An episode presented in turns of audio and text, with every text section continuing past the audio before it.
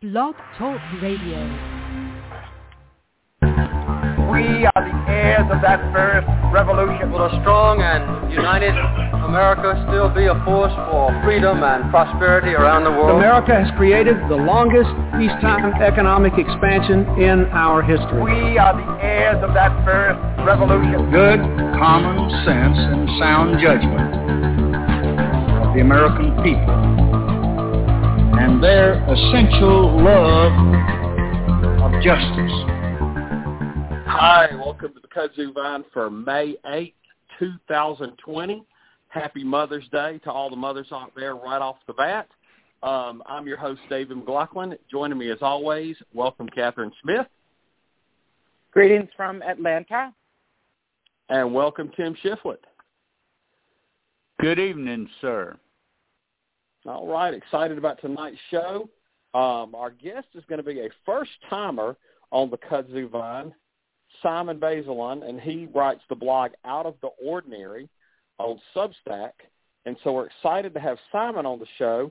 And additionally, um, Simon actually guest um, posted on um, Slow and Boring, Boring for Matty Yglesias recently. So, I mean, Simon's getting a real notoriety out there. So we're going to talk some political issues – with Simon in just a bit.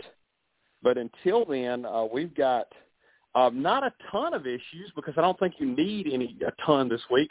We've got one really, really big issue to start off with that I think could be the defining or one of the defining issues of the 2022 midterms, could even impact into future election cycles, and that would be the um, SCOTUS brief that was leaked that people are assuming is a majority opinion written by Justice Samuel Alito. Um, and in that majority ruling, he um, rules in favor of the state of Mississippi and their case versus Dobbs. And um, I know a decent amount about it. I'm sure Tim does too. But Catherine, uh, since this is an issue that's very close to you, I want you to really lay out for our listeners um, you know, kind of what you know about um, this ruling thus far. Well, you know, I think uh, a lot of us, you know, for those who don't know, I I do uh, work in the uh, reproductive health uh, space, and um, for those of us who've been following this um, case very closely, we were, and after the December um, oral arguments, I think we were all expecting a similar decision. Uh, we weren't sure exactly how it was going to shake out, but I think we all expected a, an overturn of Roe v. Wade and some pretty um, and, and I think we got what we were expecting. However, it's always uh, the harsh reality is um, is shocking, and it has far-reaching um, impact on uh, people who can be who can be pregnant in this country. Um, it also has a global impact. I think if you look at the map of uh, abortion laws around the world, um, this puts us in a, an unfortunate uh, group of countries and group of laws. Um, and I think the, the the thing that I don't think people are talking about as much is that this will also have an impact on other types of uh, reproductive health services um, because it will eliminate a big piece of um, the work that um, health centers do and have an impact on their ability to do other work because of um, because of business models. And so um, while wealthy and middle middle class and wealthy uh, people who become pregnant will still be able to get abortion services because they'll be able to, you know, get off work, fly to uh, fly or drive to a place uh, to a state that has uh, legal abortion the people who are in rural areas and poor and and in many cases, uh, people of color are going to be have their services much more restricted and face the possibility of you know illegal back alley or abortions, uh, self self provided abortions, which are very dangerous and uh, and and a scary thought for those of us who uh, came up before abortion was legal, like me. Um, so it's a it's a it's a devastating blow to uh, bodily autonomy and uh, women's rights and human rights. And I'm sure we'll talk about this too. It sounds like they uh, the the conservative right has a lot of other things on their minds in, in addition to this. We've seen this week talk about limiting birth control, um, some even uh, discussion of uh, marriage equality and um, you know limiting birth control to married couples. So there's um, there's a lot more to this than just stopping legal abortion.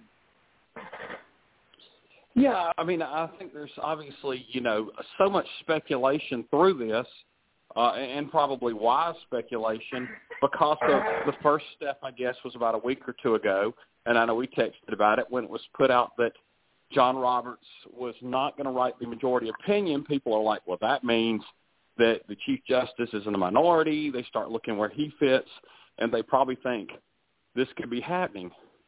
Then this um, brief gets leaked, and then of course we don't know, you know, exactly uh, which justice sides where.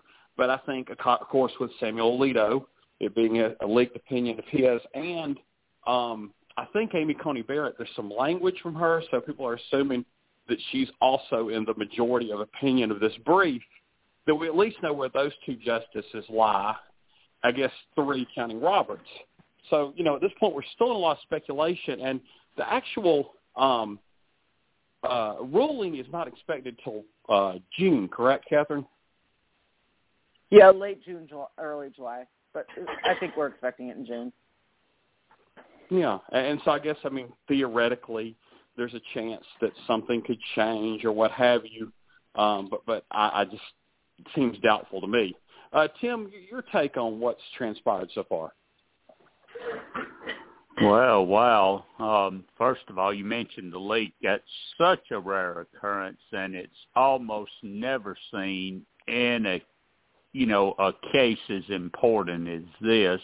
Um, the Chief Justice Roberts directed the marshal of the court to begin an investigation into who uh, leaked the draft opinion, and uh,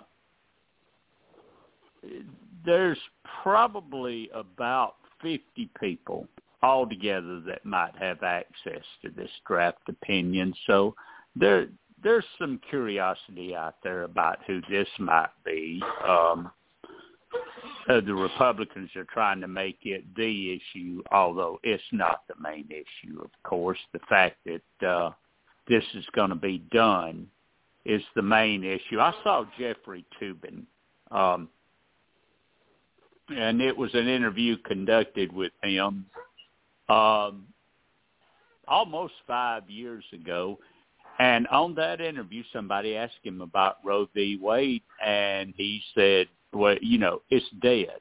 He said the election of Donald Trump ensured that, and and and I guess it did. He got to put three justices on the court I was thinking this thing's probably going to be a 5-4 decision. It'll be Alito, Thomas, Gorsuch, Kavanaugh, and Barrett that'll vote yay, and uh, Roberts, uh, uh, Sotomayor, Kagan, and, and Breyer will be will be no votes. Um, this opinion's going to, I guess, return the decision to the states, uh, and and the state legislatures now will decide uh, which states it'll be legal in and which states it, it won't. But um, my thing uh, is that you know the American people are not for this. and they don't they don't seem to care about that in the Supreme Court. Um, and uh, it, it's just it's just a, a really sad thing, and you got to wonder, you know, where where does this go now? It's not going to stop with with abortion, I don't think. Uh, do y'all? I, I don't know. There's so many different angles of this. What rulings might come next? Uh, the politics of it, because I mean, it is going to have major political implications. Um, but just you know, this particular ruling, I, I was uh, reading online, uh, like on Twitter and things. People telling anecdotal um, things that were very medical. I, mean, they were. I, I know there's just one, you know, frame that gets cast, but there's a lot of people where you know, it was a married couple and they wanted to have a child and then some medical issue would happen and um you know it would just be the right decision to avoid a stillbirth or something to you know choose that and it's just a lot of that kind of information i don't think really gets out a, a lot of times you know about how it actually impacts and another thing i think that's important for a lot of people to keep in mind is you know, I think people think, oh, well, our society's moving in this, you know, linear direction towards more openness or what have you. Well, actually, abortions 79 and 80, 1979 and 80 were the two highest years. Um, no, I'm sorry, 80 was 80, 80 and 81. It was one term of uh, one year of Carter presidency, one of Reagan's presidency, and then from there it's dropped every year, and it keeps dropping. And I'm sure there's a myriad of reasons for that, but it's really you know, kind of, you know, throughout the Clinton presidency, which he wanted to keep it safe, legal, and rare. It actually dropped, and it's continued to drop for years. So if there's actually less abortions, Catherine, why is this such a big thing that these conservatives had to change if it was going down naturally anyway? Well, I mean, I think we have to, you know, if I mean, it's a it's a it's a very long, big it's a very big discussion, but I think there's, uh, I mean, it's my belief that this re- really isn't about abortion. It's about um, controlling women, women's lives and having uh, power over them. And uh, and I, I think that's it's more about that. That's why we are now hearing about limiting birth control and um, you know back to uh, I mean, in in the early '60s, women couldn't get birth control unless they were married, and they had to have permission from their husband to get it.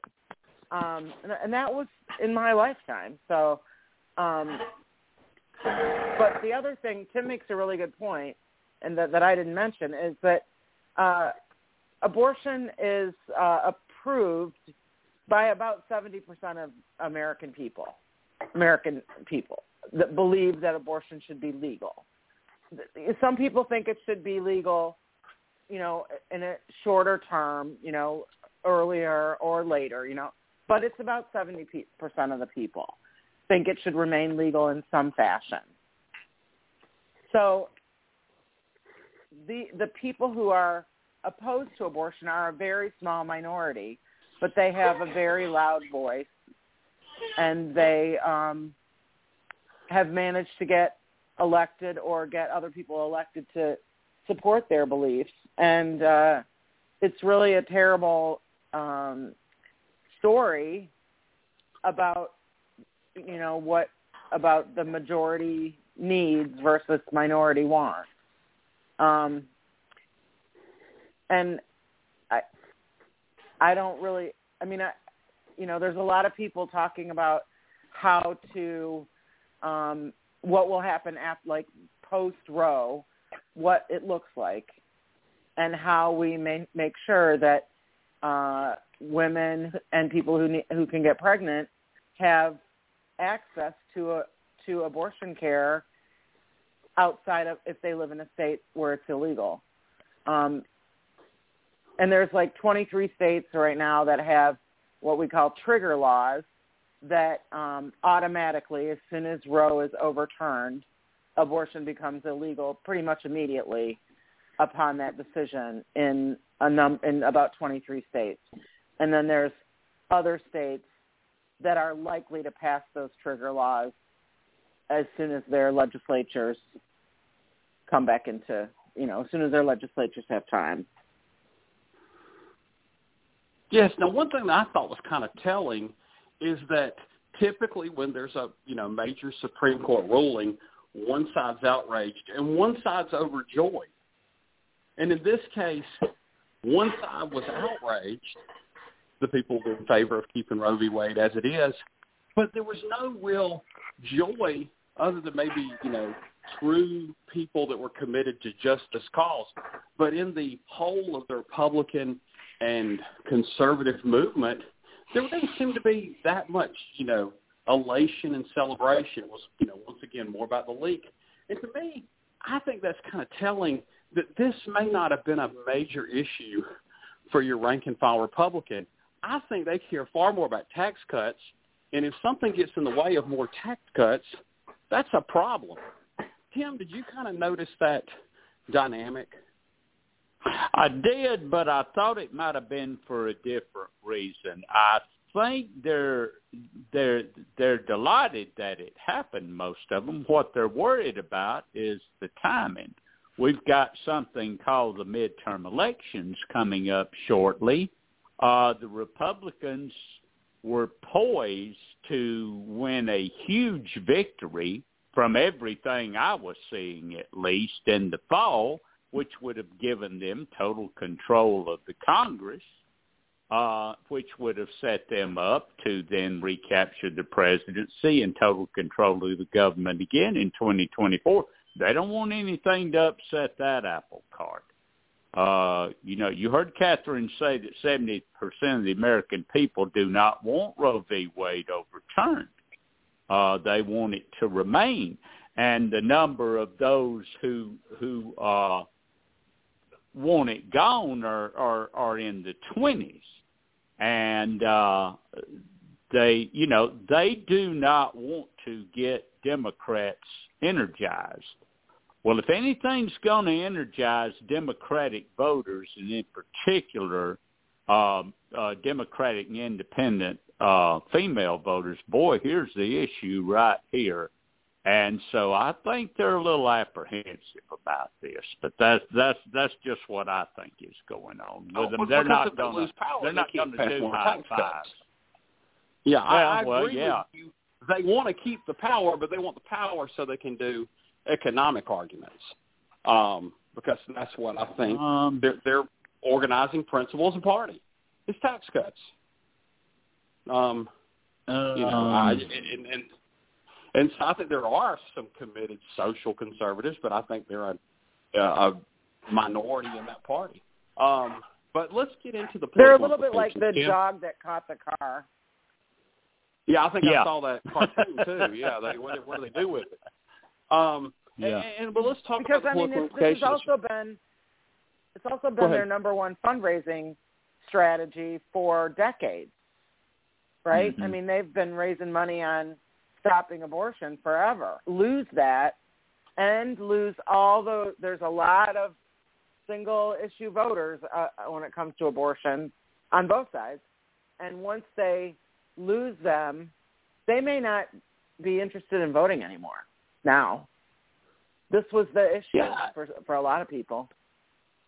to me, I mean, this would be like if if the Democrats achieved single payer, health care and it wouldn't get taken away for the next 20 years, which means people would get used to it and probably like it, and then it would become like Social Security. This would be, you know, you would think the same kind of victory, but you're just not seeing that same kind of elation um, on that side. Well, let's get into the political implications real quickly, um, as much as we can. And there's some polling that's come out. Obviously, the polling on the single issue is very much in Democrats' favor, progressives' favor, people that support reproductive choices' favor. But the big question is, is how is the energizing, how is the um, actual voting on the issue going to happen? And that polling's been a little less conclusive at this point. Now, there's going to be more polling, and that's going to help us. Um, but you know, I, I see a lot of folks that are very energized, but a lot of them, I mean, when I see the interviews, they look like the kind of folks that probably vote in the runoff for the county commission election in the summer. You know, they're all the time turning out anyway. So, Tim or Catherine, if one of y'all have some numbers, as far as the energizing, how can we tell where it's not just going to get the people with that always vote to vote with more passion, which still counts the same, but actually get people that don't turn out as much to vote like it is a presidential year? I don't Hmm. have any numbers, but I, Well- I think it's going to energize voters.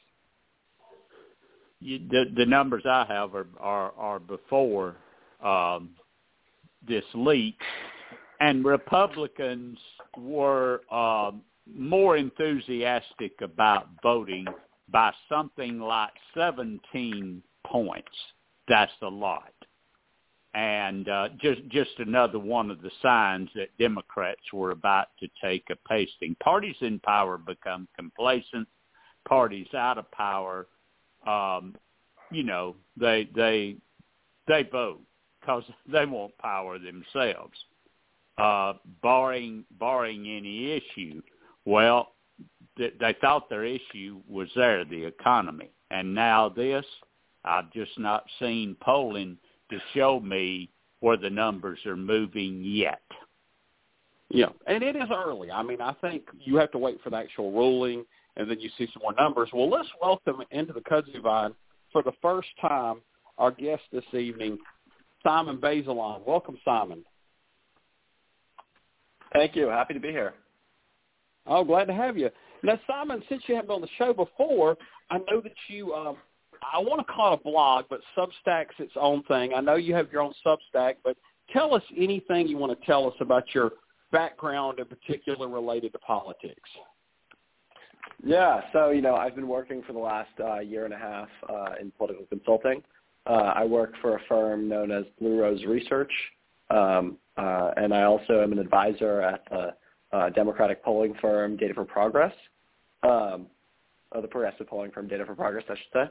Um, yeah, I've been writing about politics for a while. Um, I started a Substack called Out of the Ordinary about a month and a half ago. Uh, and I'm a contributor at Slow Boring, uh, which is Matt Yglesias' uh, Substack, if folks are familiar. Uh, Matt Yglesias co-founded Vox, uh, and I've written with him on, on his platform as well. Yes, um, very. I guess it's one of the highest rated Substacks, but that took me to yours, which has some great articles as well. And I'm going to start off there. Um, we've heard a lot about the term popularism. Um, I believe the person that coined the um, the phrase has been a guest on our show, but I don't want to give him false credit. Um, but then you talk about popularism, but then you also mention a term longerism or longer term. Long-termism. That's it's quite a mouthful. Sure, yeah. So I want you to tell us, Yeah. you know, about the the seed theory, and then get into your thoughts on your terminology.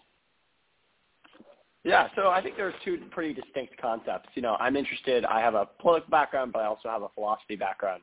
Um, this show is mostly about politics, so I'm happy to to focus more on the, the politics side of my writing. Um, when it comes to popularism, you know, uh, I work with a bunch of people uh, who are sort of, you know, Matt Yglesias is one of the people who has sort of pushed this term.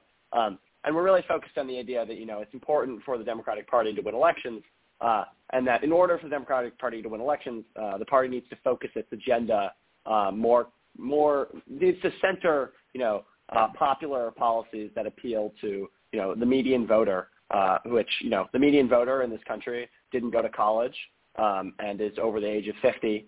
Uh, and so they don't often, or they often don't share uh, the same views as, you know, the college-educated people who run the Democratic Party. Uh, and so we've been trying to sort of push uh, Democrats to reorient uh, the Democratic platform around issues that can appeal to these voters as well. Yes. Now that's that's popularism. Now your term Mhm. longer termism. How, how does that differ? Sure. So long-termism is like a pretty different uh, non-political uh, conception. You know, there's a there's a whole group of people who have a philosophy. I'm sort of a part of this. Um, that you know, it's really important to prioritize the long-term future um, above other more contemporary concerns. You know, uh, you know, if you think about it, human history uh, has humans have been around for many thousands of years, but we could be around for many, many more thousands of years. Uh, and most of the people who will ever live are probably in the future. Uh, and so there you, you can you can get to this sort of idea that we have a really strong moral obligation to prioritize the future above above all else. I will say that I think long-termism uh, has you know more nebulous uh, implications for American politics. I mean, it, it, it's not an ideology that's affiliated with any specific party, um, but yeah.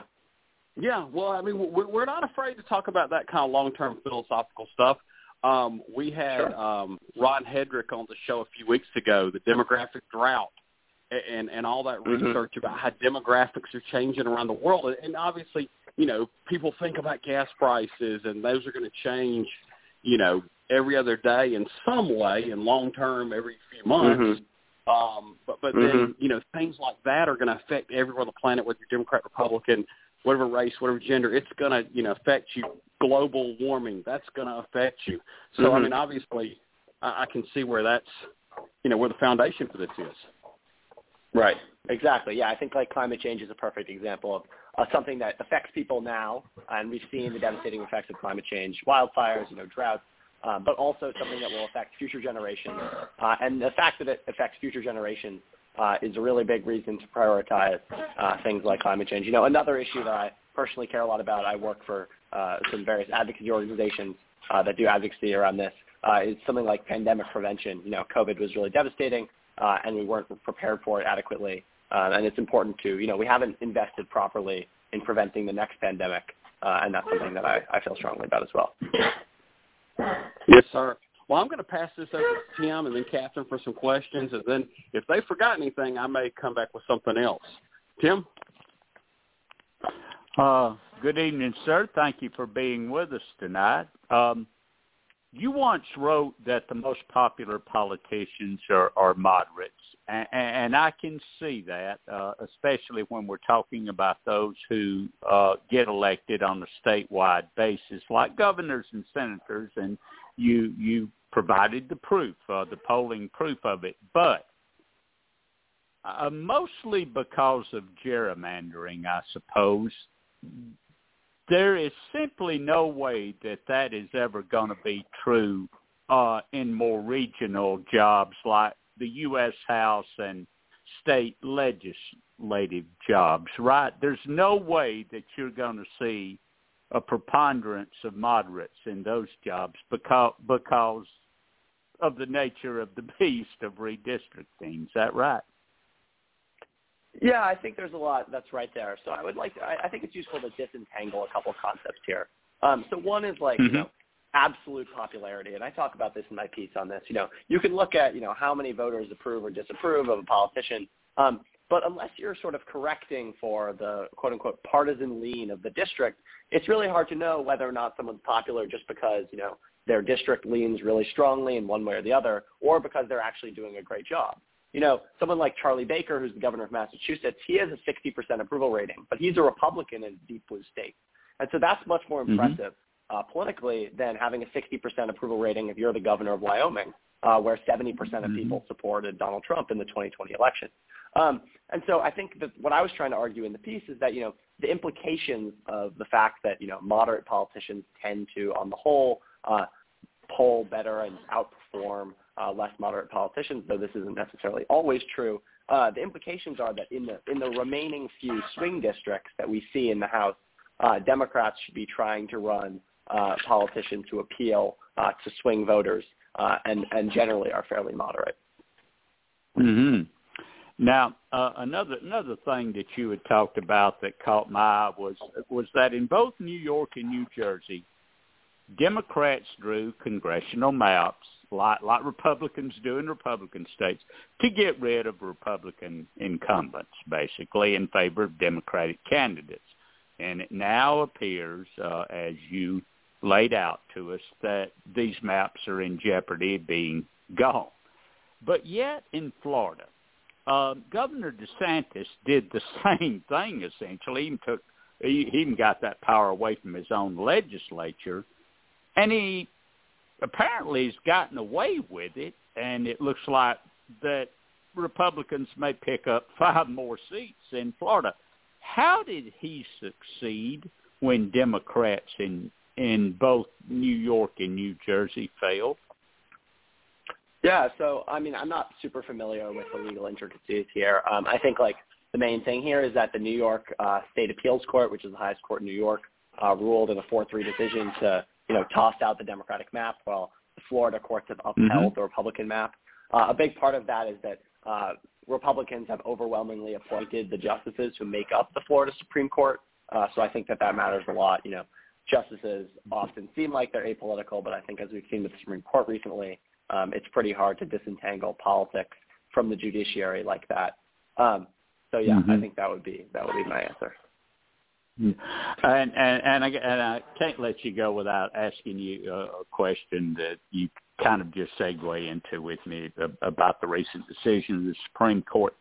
Even with the abortion bombshell that's hit us, I was wondering your opinion on whether we are still looking at inflation as the chief issue in the midterms, or is this just such a unique situation that we've been hit with that we really have no way of knowing where this election's going to go now?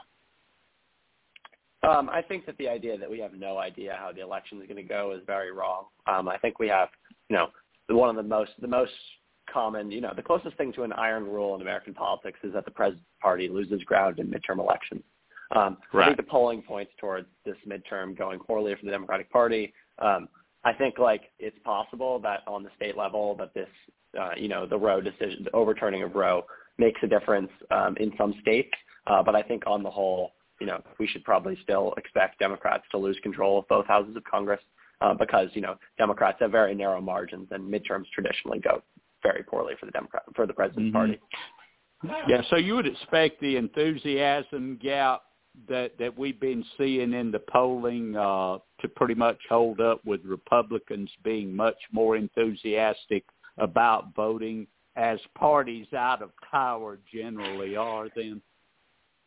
I think largely yes. I mean, I think like you know that could change. Obviously, politics is very uncertain. Um, you know, it's hard. Mhm. It's hard to make predictions, especially about the future. I think it's the famous quote. Um, but you know, I think the fact that Democrats, you know, have a one seat, have have, have zero margin for error in the Senate, and essentially zero margin for error in the House, um, means that you know, you know, we we will likely see Democrats lose both houses of Congress. Yeah, and and and I, I I agree with you on that. That's that's a very good analysis, sir. And with that, I'm going to pass it over to Catherine. Catherine. Hello, thank you so much for being on the show tonight. It's great, always great to have someone new, a new voice, and we appreciate the work that you do. I had a chance to look at your Substack and read some of what you've written, and I have to say that the headline on your piece on Sonia Sotomayor was really shocked me. I'm like, oh my God, what is he talking about? But I I kind of got your point about her uh resigning and how important that might be for the future. But what it brought up for me was uh, this question that you know everyone's been talking. Well, not everyone, but everyone in my circle. I live in a bubble. Um, about expanding the court. Do you think that uh, what's the likelihood of Sonia Sotomayor retiring versus uh, the president trying to expand the court? So I think that you know I think it's quite unlikely that Sotomayor uh, does decide to retire. Uh, for for your listeners who haven't read this piece, for folks who haven't read the piece, uh, the argument that I basically laid out was that you know uh, Sotomayor is 68 years old um, and you know has had some health issues in the past, and so we would there's there's a decent likelihood. You know, it's it's sad to consider, but a decent likelihood uh, that she passes away within the next 10 to 15 years.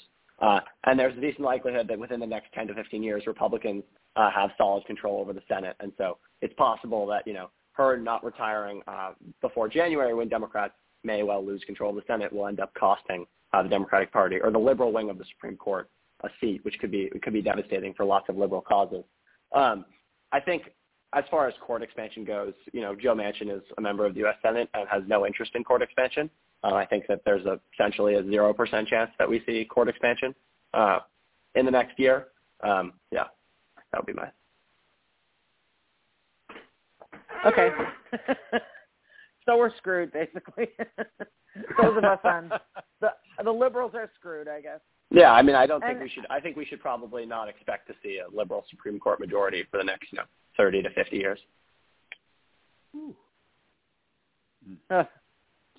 that just like makes me so sad. Um, and so back to back to what we're Tim was asking about enthusiasm around the voter enthusiasm and whether um, this what looks like the decision on uh, JWO versus Dobbs, what looks like the decision. I think we're all pretty sure of it. We've all been sort of expecting it anyway. Um, you don't think that that's going to uh, lighten some light some fires under some uh, voters, especially in the congressional and Senate races. Uh, not so much if they're for governors that are running. I, I don't think. Um, uh, but I think state legislatures to some extent. You don't see a, a, a lighting of fires under some of us liberals on that. Um, I mean, I think like you know, it's obviously many people will be have fires lit under them. I think like you know, also some people on the on the right on the right will have you know a fire lit under them.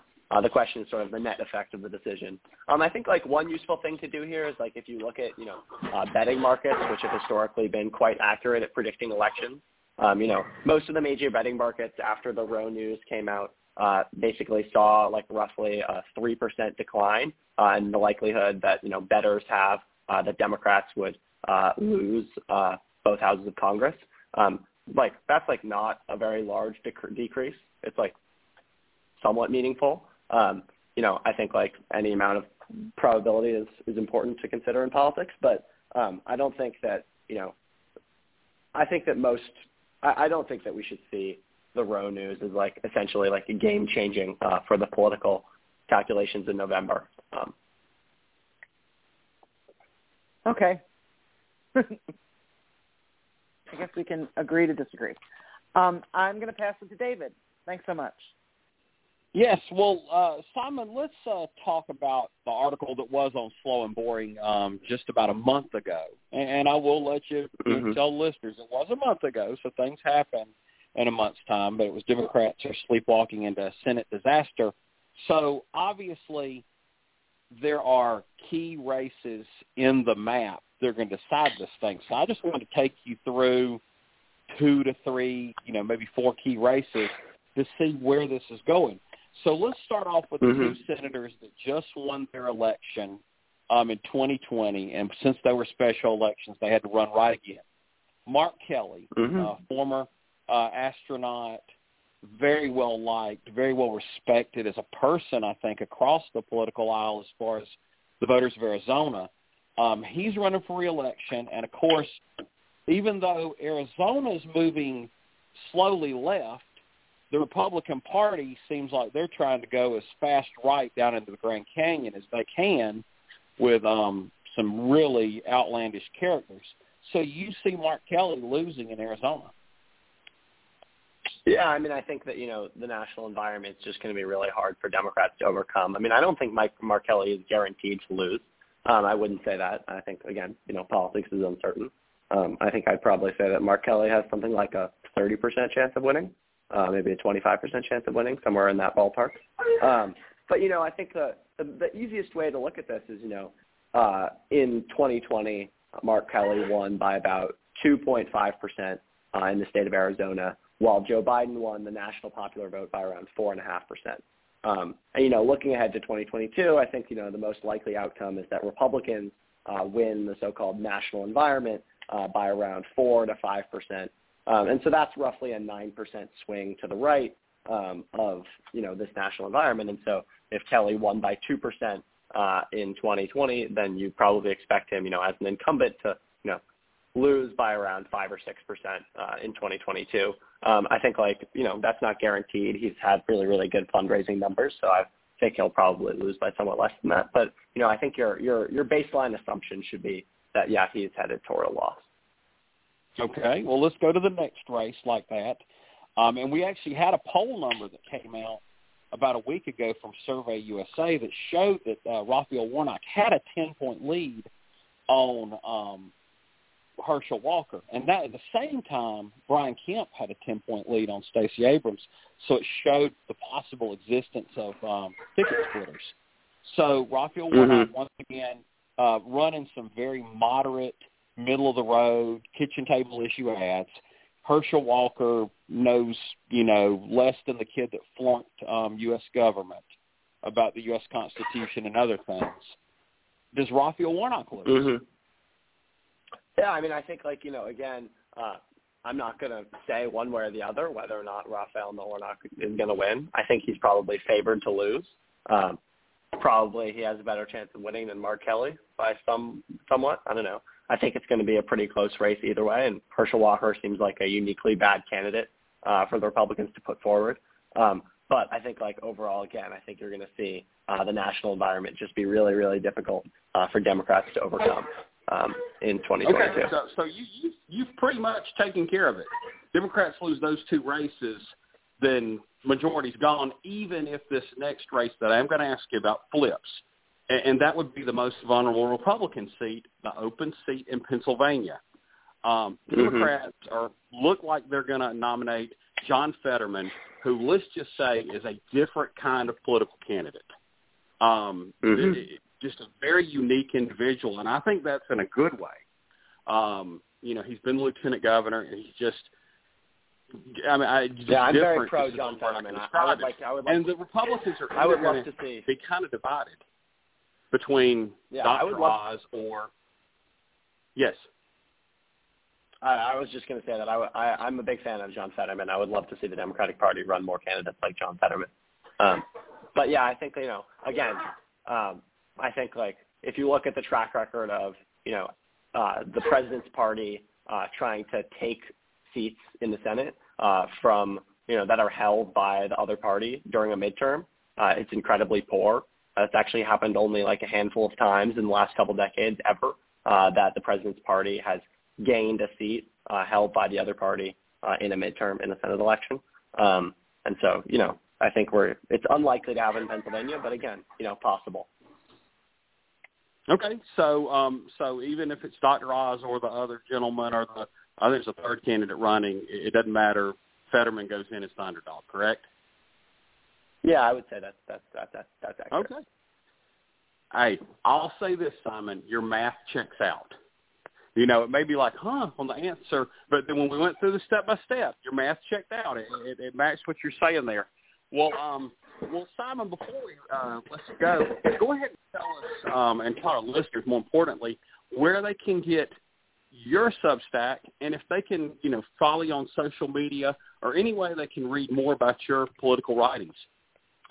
Yeah, you know, um, so you can follow me on Twitter. I'm at Simon Bazelon, uh, S-I-M-O-N underscore uh, B-A-Z-E-L-O-N uh, at Simon Bazelon. Um, and then you can subscribe to my Substack, which is called Out of the Ordinary.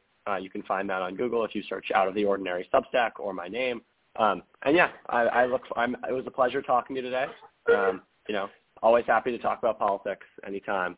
Um, and so, you know, I hope I hope folks subscribe, and I hope folks continue to read my work. Yes, sir. Well, thank, thank you, so for much. coming on and joining us, Simon. Thank you, sir. You're more than you're you're very you're very welcome. I hope I hope you all have a great rest of your day. You too. You too. All right. Bye. All right. That was Simon Bazelon, um, Substack writer. I mean, slow, boring. You can read. Um, Out of the Ordinary's his, um, and he actually produces more work there. Follow him online on Twitter to other places. Um, very well thought out in what he says. Now, obviously, he didn't cheer us up, did he? No, No. he did not. Not at all. No, I just I, part of me just wants to believe that when you run an astronaut, a Baptist minister, and a guy that looks like he could win the U.S. Senate battle royal, um, that you could go three for three on those races and save the Senate. I guess I'll just Yeah, hold but- out hope. but but but but but but you know I see what he's saying. He's predicting a national wave, a landslide, and landslides don't stop at state lines. That's that's what he's predicting, and that's not a, Yeah. a, a bad prediction in this environment right now. Yeah, You're I, I mean, I think right. if, if it's vanilla cu- cardboard cutouts, and we've seen some of those candidates. Um, we probably voted for some of those candidates that are just some face on TV. I completely agree. But but I mean, in those three gentlemen, you've got top shelf, unique candidates, and two to three of them are going to be flaw- running against some really flawed Republicans. Um, and so, you, you know, that's uh, something yeah, to well, think about as you well. Know, so it we might shall be one of those deals where, but it might be one of those deals where we can't win, but but in some races they can blow it. We've seen that That- before. That's Yeah, true. that's what that's what I'm wondering. Well, let's get even though we had that major discussion that I have a feeling we're going to be talking about off and on all summer into the fall. But let's t- let's take a chance to talk about another Senate race and really the bigger implications of it. And that is in the Ohio primary, J.D. Vance won the nomination with one of the smallest percentages of the vote I've ever seen. Um, and that's not to take away the victory from him. That's just to say, while runoffs kind of suck, letting somebody win with like 30% of the vote seems kind of weird too. Um, Catherine, what were your thoughts on just first off a nominee for a party winning the nomination with just right over 30% of the vote? Well, it's pretty shocking, isn't it? Uh, you just,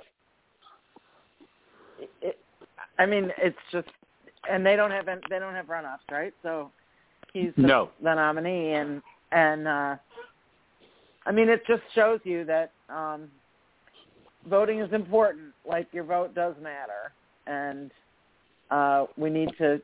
I, I mean, I, I don't know what to say. I, Yeah, I don't, I don't know the magic answer because I do know. I don't know what the I don't know what the I don't know what the solution to something like that is. Like, um, you know, there's really no way around it. Anybody can, people can run if they want to, and Yeah, so I, if you I have think a it's lot of like candidates, Yeah, if if if no candidate fails to get forty percent, or that's another case for um, ballot, you know, uh, ranked choice voting. Because then, if you do ranked choice Yeah. voting, somebody can start out with thirty, and then as you go through the rankings, somebody's going to eventually get to fifty, with everybody showing up one time and only spending money on one set of political ads. Um, and, and so, I think that's a this that race was a great um, case for ranked choice voting. Um, Tim, your thoughts on just the you know the weird system Ohio's using? Well, I mean that that's that's what they do up there. Um and you you were talking about somebody barely winning with 30% of the vote. Well, that's very possible when you got seven candidates in the race like you did this time and three of them are considered major players, guys that are going to get on up in the double digits. You can see where it's darn near impossible for anyone to get uh, a majority of the vote and probably not 40% of the vote. And he didn't this time. He won the race with like, I believe, 32.3% of the vote. Um, and and then I'm I'm sure we're going to get into the reasons why this happened, but um, Ohio just has one of those weird things. Yeah. Well, now let, let let's get into that. Um, J.D. Vance is a, a person that in 24 2016 was a never Trump Republican that spoke out about Donald Trump, admitted that he didn't vote for him in 2016. Um, of course, wrote the book Hillbilly Elegy, got made into a movie. It can be a good, informative book, and he can still be a bad political candidate. Two things can be true at the same time. Um, but he completely changed who he was to court the Trump vote, and in the end, he he courted the most important Trump vote, Donald Trump himself. Now, Donald Trump didn't vote for him because he's not a Ohio citizen. He and even though people like the Club for Growth attacked that because they were supporting Josh Mandel, it didn't matter because in the end, Donald Trump proved that he's the most important person in today's Republican Party again. At least that's the takeaway for some people. Uh, Catherine, what's your thought? Is, is that your takeaway with that um, endorsement leading yeah, to a really come from behind win?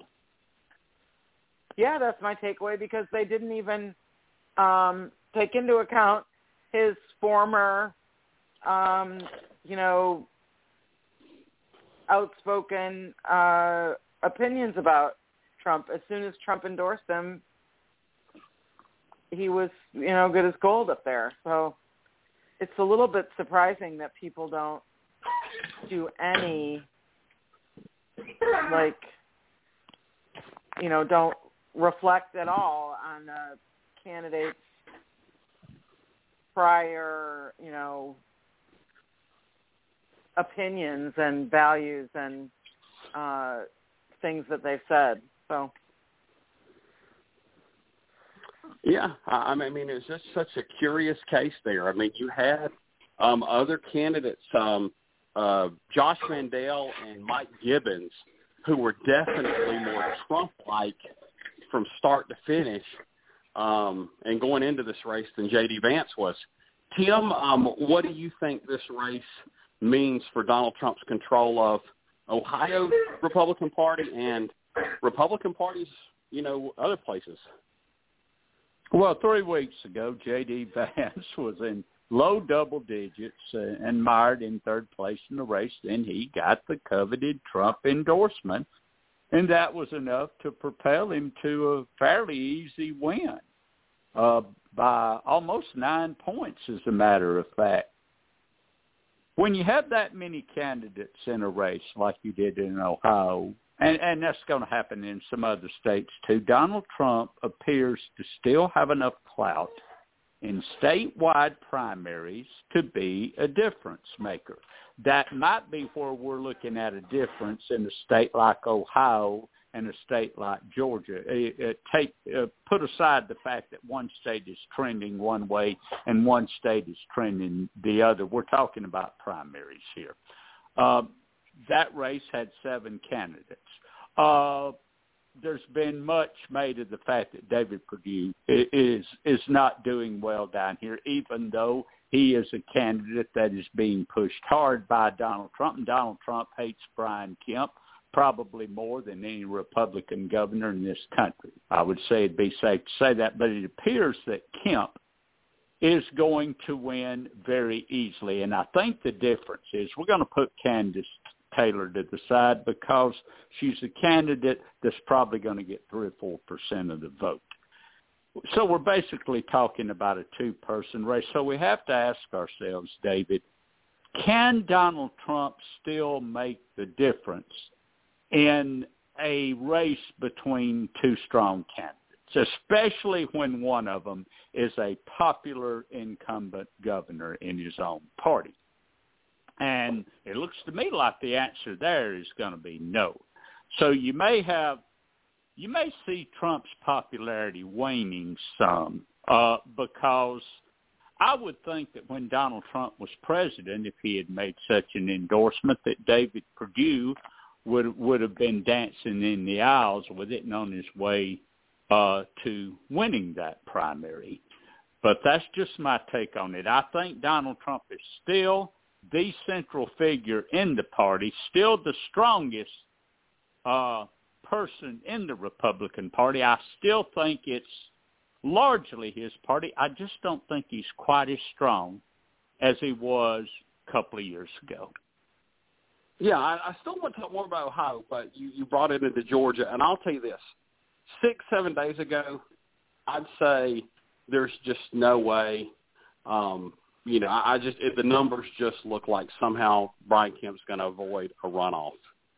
I'm just wondering, pollsters are still having a problem identifying these Trump-like voters that you know used to not be voters and now come out for Donald Trump, and if they're not identifying these people, there's not enough of them in Georgia to you know push David Perdue into a win. But could it push Brian Kemp down to 48.5%, 49.2%. Yes. Maybe. I mean, this race and this result makes me think maybe it's possible. Yeah. And David Perdue's not run a very good campaign. And Tim, you mentioned Kandiss Taylor, and I thought it was very right. interesting. You know, she had her big announcement on Monday, and I think this Roe v. Wade decision, uh, this brief coming out, hurt her because as crazy as that video was, and if you have not seen the video, um, I'll try to give you the, the 10 second version so you don't have to watch it. She has identified some type of stone structure that's put put up into Elberton, Georgia, in Elbert County. By it's a private thing. It's not, the Elbert County government didn't put it up. The city of Elberton didn't put it up, and it has like all this futuristic writing. I mean, it, it looks strange as far as what's on it. I mean, it just, you know, I, I don't want to compare anything because, you know, I haven't seen the thing, I haven't read the thing, but the pieces I saw about it are, are odd. But it's a private structure. It's not anything that any government had anything to do with. But her campaign, her executive order, number 10, I, I missed the first nine, um, she wants to tear the thing down to to save Georgia from vaccines and all kind of other stuff that I don't know how related to this stone structure. Um, but that's her big announcement. And as goofy as that is, I think there might have been some people, if they heard about that, they might say, decide that is an exciting brand of goofy. And they could have voted for her in bigger numbers than expected. And, of course, enough of those votes might have come from Brian Kemp somehow and once again hurt his chances of avoiding a runoff. But because of the Supreme Court um, brief being leaked, it sucked so much more attention that that, you know, goofy road trip would have ever gotten out of things. Catherine, did you see the video that Kandiss Taylor put out on Monday morning? I did. I did not. I did not see the video, but I read about it. It's crazy, but we all knew she was crazy. I mean, th- this is not the first thing she's done that's been a little nutty. Um, and but I have to say that you know I was right there with y'all about um, Perdue and his chances until these numbers came out, until this, until the Ohio election happened, and I, I think David, you might be onto something that they're just not catching these um, Trump voters and um, so I, I I say all bets are off on the whether it's going to be a runoff or not, or yeah. whether I mean we just don't know. Out, it's, win outright. And I'll, you know, Simon mentioned the political betting markets. You better be real sure because that's some unpredictable stuff um, you're placing your money on. Tim, now I know you don't typically eat popcorn in the morning, but I heard Monday morning you popped you some popcorn for that big nine o'clock video. Uh, what did you think of um, Kandiss Taylor's road trip?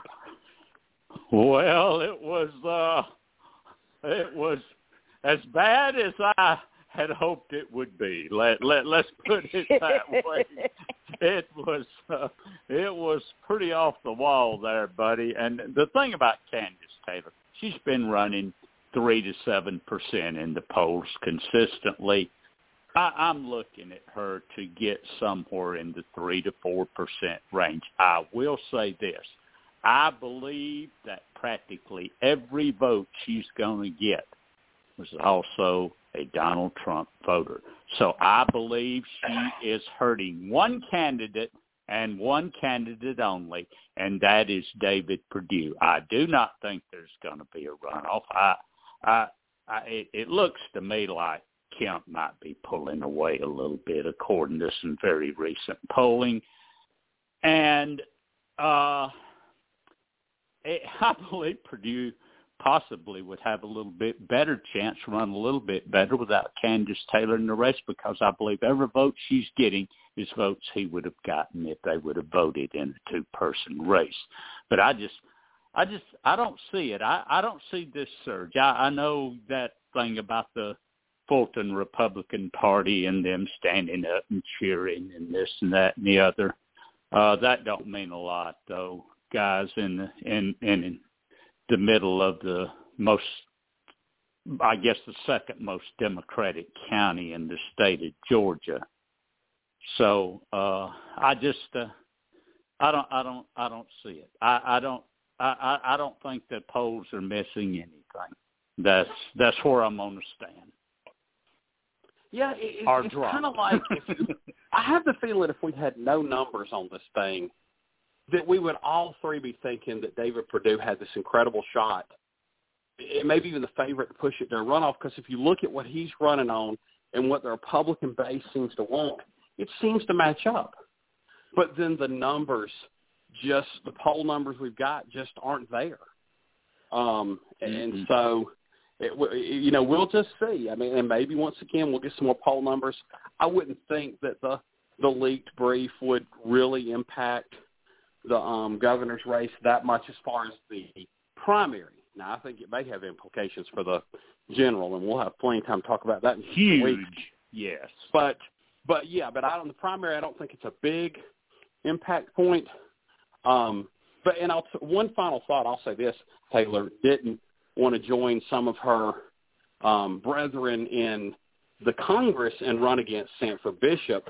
You know, not that she would have this great shot there either, but I mean, she seems like she could just fit right in with Marjorie Taylor Greene, Lauren Boebert, Yeah. possible Sarah Palin congressional term. I mean, like Kandiss Taylor. You'd have your fourth member right there. Um, you know, to hang out and talk crazy. Um, well, Catherine, I'm gonna I'm gonna leave you with a and Tim. You can answer them too because we just need numbers. What percent of Georgians before Monday had heard about this stone structure in Elberton? Ca- uh, Catherine, Oh, uh, eight percent. eight percent. Okay, Tim, One. One. One percent. Yeah. I'll say two, um, but it's pretty low. Now, next question: How many people in Georgia? We'll say percentage, and you can use decimal points. Have ever laid eyes on this thing, Catherine? Oh, L- less than one percent. Tim? Well, define eyes on if it's on video or on in pictures. No, no, I've seen them that way. go percentage. This is But yeah, well, I, I I'll be honest with you. I, I'm not going to go to Elberton, Georgia, to see these stones. I'm just not. It's neither. not. It's it's not on my road trip list. Yeah. Po- Point zero one percent, uh, less than. I, bizarre. well, next week we're going to be excited to have another show for you. I want to thank Simon Basilton for com- Bazelon for coming on the show. Until next week, the McCuzzy Vine. Good Good night, night, y'all. guys. Everybody. We are the heirs of that first revolution. With a strong and united